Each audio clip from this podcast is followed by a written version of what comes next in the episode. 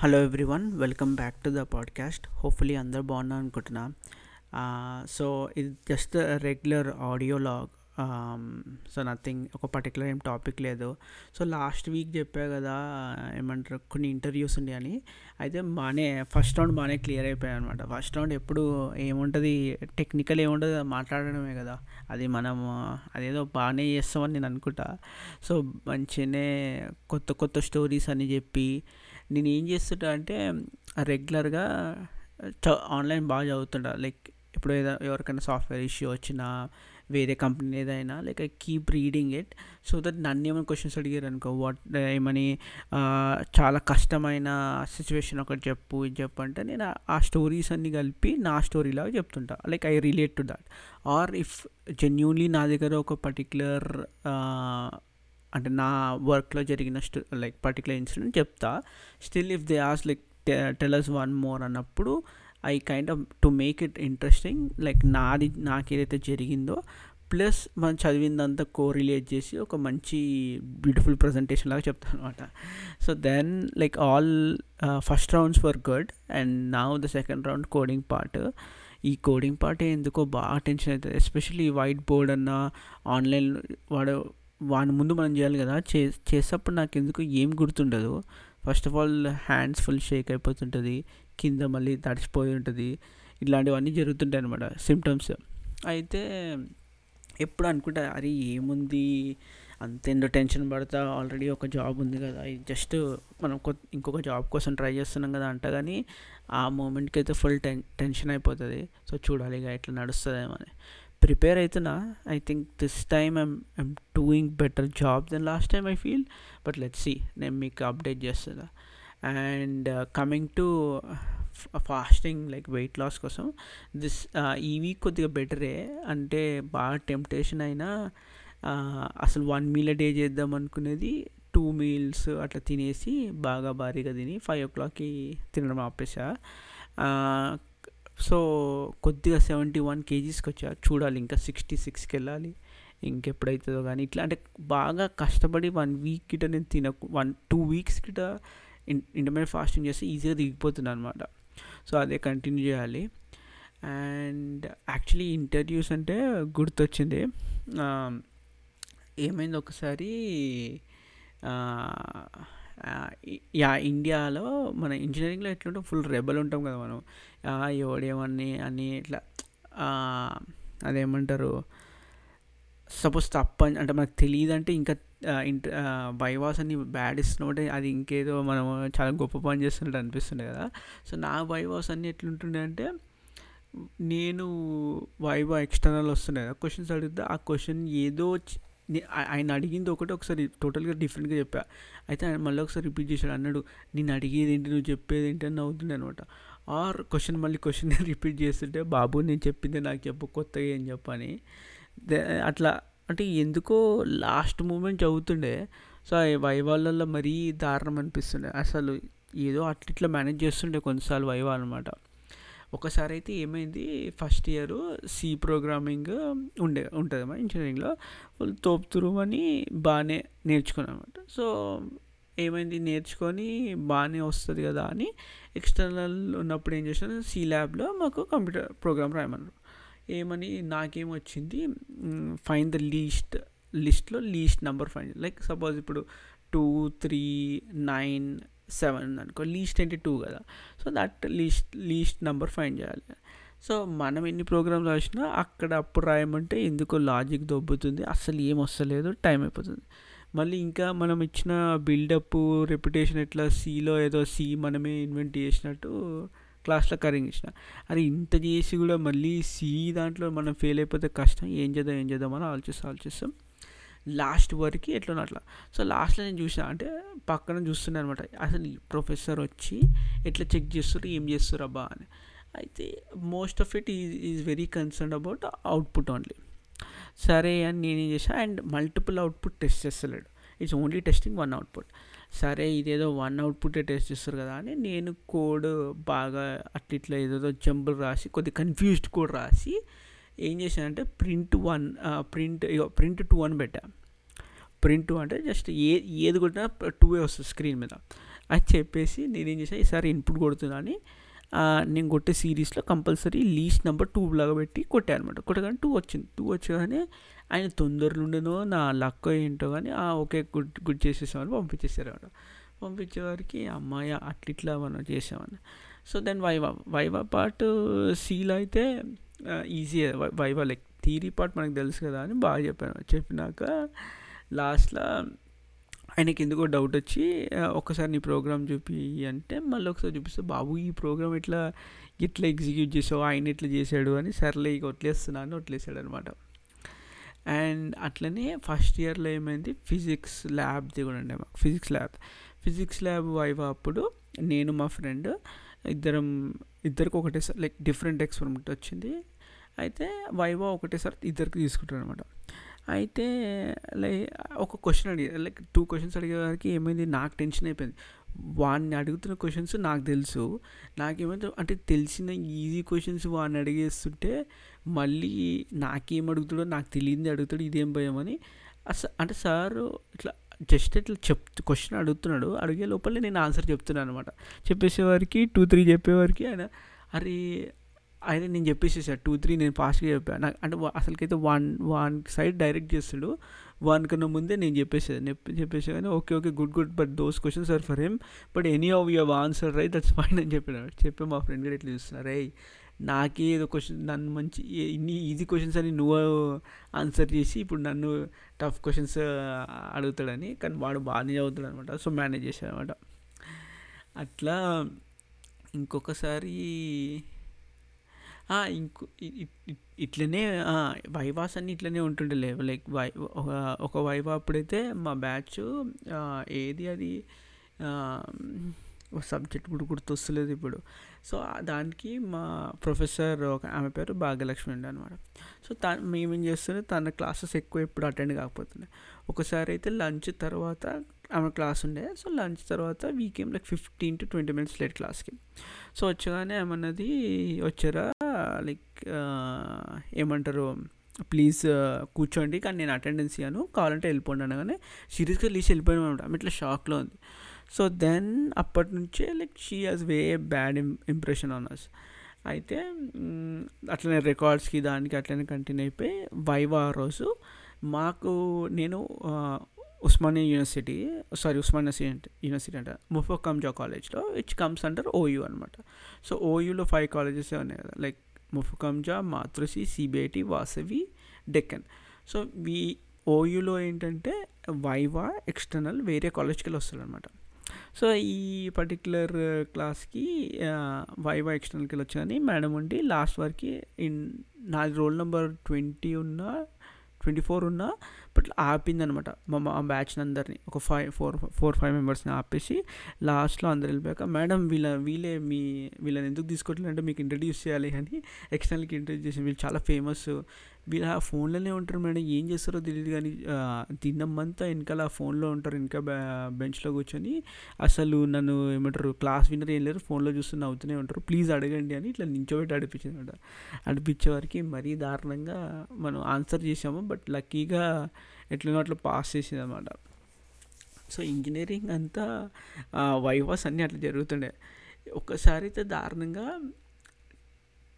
సీరియస్గా చెప్పాలంటే ఇదేది ఏమంటారు ప్రొఫెసర్ బ్యాడ్ ఇట్లా కాదు, 95% నేనే అనమాట. Like whatever happened backlog వచ్చినా నా వల్లనే, రాకపోయినా నా వల్లనే. అయితే ఒకసారి ఒక సబ్జెక్ట్కి నాకు బ్యాక్లాగ్ వచ్చింది, ఏమి ఈఎంటీఓ ఏదో సబ్జెక్ట్ ఉండే, లైక్ నేను ఎలక్ట్రానిక్స్ చేశాను. సో బ్యాక్లోకి వచ్చింది, అది కూడా ఏంటి ల్యాబ్స్లో వచ్చింది. ల్యాబ్స్ ఎప్పుడు లైక్ రేర్గా వస్తుంది, ల్యాబ్ వచ్చింది. అండ్ ఆ రోజు ఎట్లా అంటే నేను ఏదో ఎక్స్పెరిమెంట్ చేస్తున్నా, నాకు అస్సలు వస్తలేదు. సో నేను ఇట్లా బయటికి వస్తలేదు, నేను ఇది ఈ వైర్ కలపాలి ఆ వైర్ కలపాలంటే మా ఫ్రెండ్ బయటికి వెళ్ళి ఫ్రస్ట్రేట్ అయితే చెప్పలేక అరే ఇది నా నెత్తి మీద బెటరా అని ఇట్లా అన్నట్టు అన్నాడు. సరే ఇక పోయింది. ఆ సెమిస్టర్ బాగానే సబ్జెక్టులు కొన్ని బ్యాక్లాగ్ పడ్డాక నేను ఏమంటారు ఫస్ట్ టైం సప్లీ బ్యాక్లాగ్ ఏమంటారు ల్యాబ్ దానికి వెళ్ళాను. నేను ఎవరికి వెళ్ళలే ఎవరు వెళ్ళలే అన్నారు. సో వెళ్ళేవరకు మొత్తం కొద్దిగా బ్యాచ్ ఉన్నారు అంటే మన లాంటి వాళ్ళంతా. సో ఫుల్ ఫన్ లైక్ ఆ సప్లీ బ్యాచ్లో సార్ ఏమంటారు ఒక ఏదో లక్కీగా ఒక ఎక్స్పెరిమెంట్ ఇచ్చేగానే అది మనకు వచ్చు. మోస్ట్ టఫెస్ట్ ఏమంటారు ఎక్స్పెరిమెంట్, కానీ నేను నేర్చుకున్నా. అది ఎందుకో నేర్చుకున్నా, అది వచ్చేగానే చేసేసాక నమ్ముతలేడు. అరే నేను చేయలేదు చేయలేదు అని నా జోబులు వెతికి ఇది వెతికి, సార్ మళ్ళీ ఇంకో ఏదో కొత్త ఎక్స్పెరిమెంట్ ఇస్తాను. నేను లేదు సార్ నాకు ఇదే ఎక్స్పెరిమెంట్ ఇచ్చి నేను చేసిన, ఇది మరి కొత్త కొత్త ఎక్స్పెరిమెంట్లు ఇచ్చి నన్ను చంపకండి ఇది అంటే సరే అని ఒప్పుకున్నాను అనమాట. ఒప్పుకొని ఇంకా లాస్ట్ వరకు కూర్చోబెట్టి వేరే పనులన్నీ చేయించి వదిలేరు. కానీ అట్లా అయిందనమాట. ఫస్ట్ టైం నేను ల్యాబ్కి సప్లీకి వెళ్ళాను అనమాట. సో సప్లీకి వేరే దానికి యాక్చువల్లీ ఇంకొక సప్లీలు అయితే హైలైట్ నేను ఎక్కువ వెళ్ళలే, కానీ వెళ్ళిన దానికి ఏంటంటే మా ఒక సీనియర్ వస్తుండే, వాడు ఏమంటే డిమోట్ అయ్యి, అంటే సూపర్ సీనియర్ డిమోట్ అయ్యి మా దాంట్లో ఉన్నాడు అనమాట. సో వెళ్ళినప్పుడు మాతృశ్రీకి మళ్ళీ ఎక్స్టర్నల్ దగ్గర ఎక్స్టర్నల్ సెంటర్లో మా ఎగ్జామ్స్ జరుగుతాయి. వెళ్తే వాడు ఏం చేసాడు ఆ రోజు, అది ఇంటెన్షన్ కాదు కానీ అన్ఇంటెన్షన్లో ఏంటో సిలబస్ పేపర్ ఉంటుంది కదా, దాన్ని చిట్టిలాగా తీసుకొచ్చాడు. తీసుకొచ్చాడు వాడిని పట్టుకున్నాడు. పట్టుకోగానే వాడిని తిట్టించడమే, అరే ఏంటంటే సిలబస్ వరకు చిట్టి పెట్టుకుని వస్తారా, ఇదేం కామన్ సెన్స్ ఉందా లేదా అని అట్లా అనమాట. సో సప్లీ ఇస్ లైక్ ఇంట్లో తిట్లు ఉంటుండే సప్లీ అంటే ఫర్ షూర్.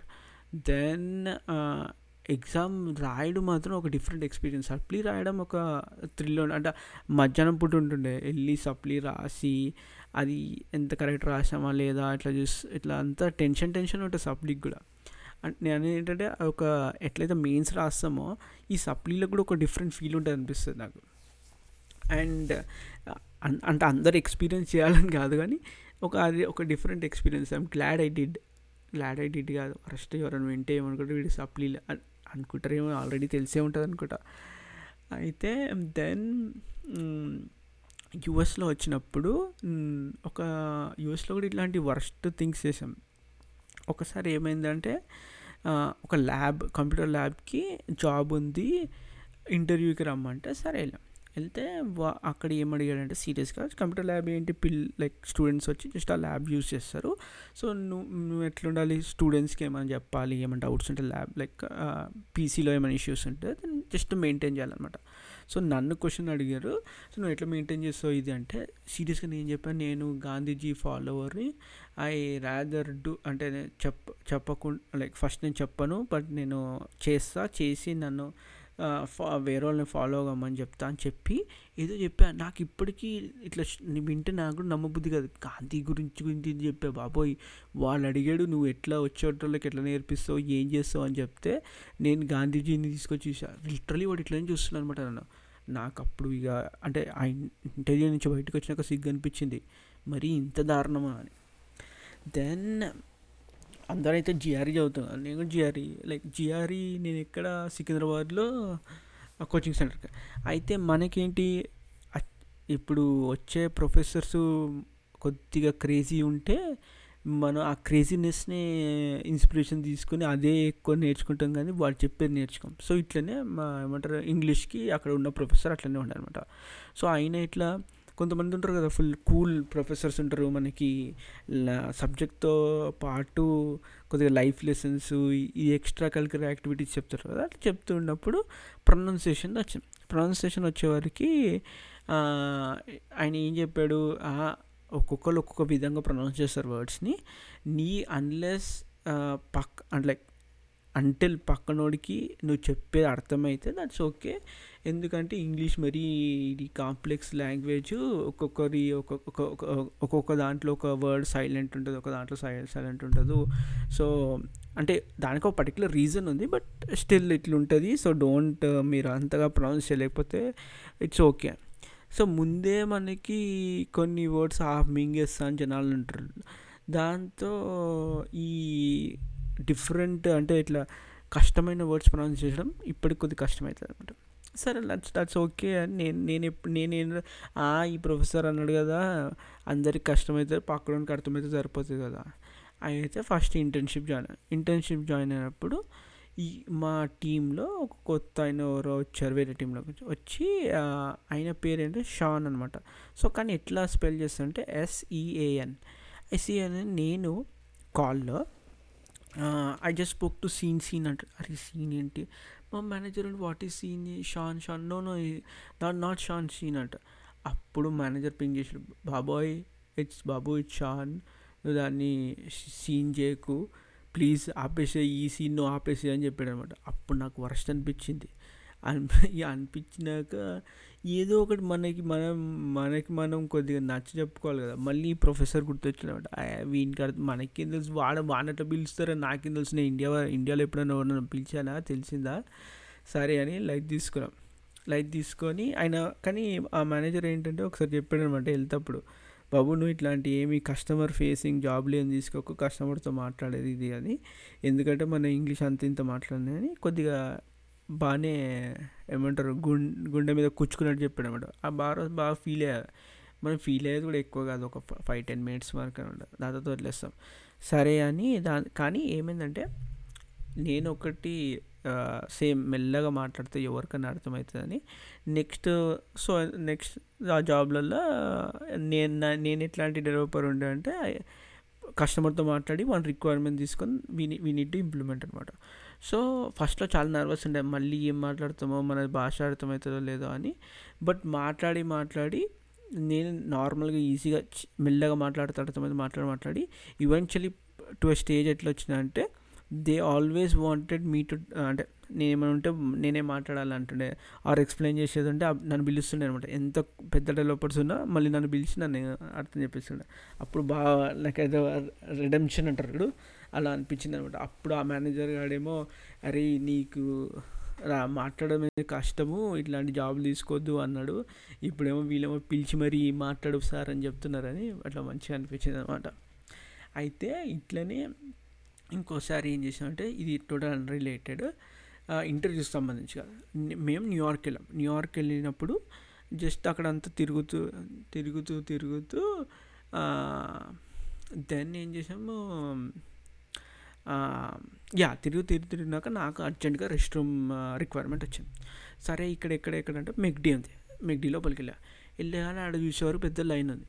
అరే ఇంత పెద్ద లైన్ ఎందుకుందిరా బాబు అంటే నేను సార్ ప్లీజ్ సార్ నాకు అర్జెంట్ రెస్ట్ రూమ్ రిక్వైర్మెంట్ ఉంది, లెట్ మీ గో అంటే యా షూర్ అని పాపం ఉన్నవాళ్ళు పంపించగానే ఒకటి చెప్పాడు, బాబు లోపల ఉన్న మనిషి ఒక 15 minutes అయింది ఇంకా లోపలనే కూర్చుంటూ వస్తలేడు.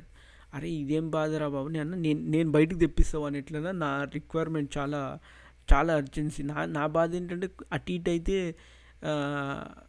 ఏమంటారు జరిగిపోతుంది నాతోని, నేను కంపల్సరీ రెస్ట్ రూమ్కి వెళ్ళాలి, ఇది there is no other way అని చెప్పి డోర్ దగ్గరికి వెళ్ళి దన్నా కొట్టిన డోర్ని.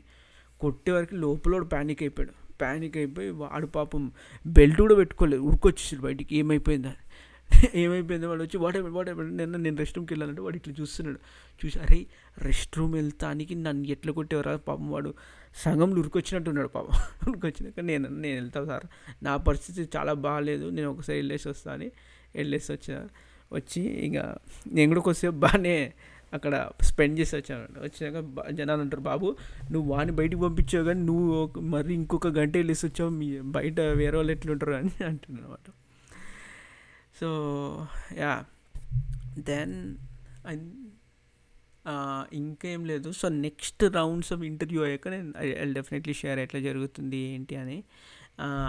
అండ్ ఇండియాలో లైక్ కోవిడ్ లైక్ చాలా బ్యాడ్ ఉంది ఆ పరిస్థితి, మళ్ళీ దాని గురించి చెప్పి అంటే మనం అంతా వింటూనే ఉంటాం కదా, సో అందుకోసం నేను ఆ టాపిక్ ఏం తీయలేదు.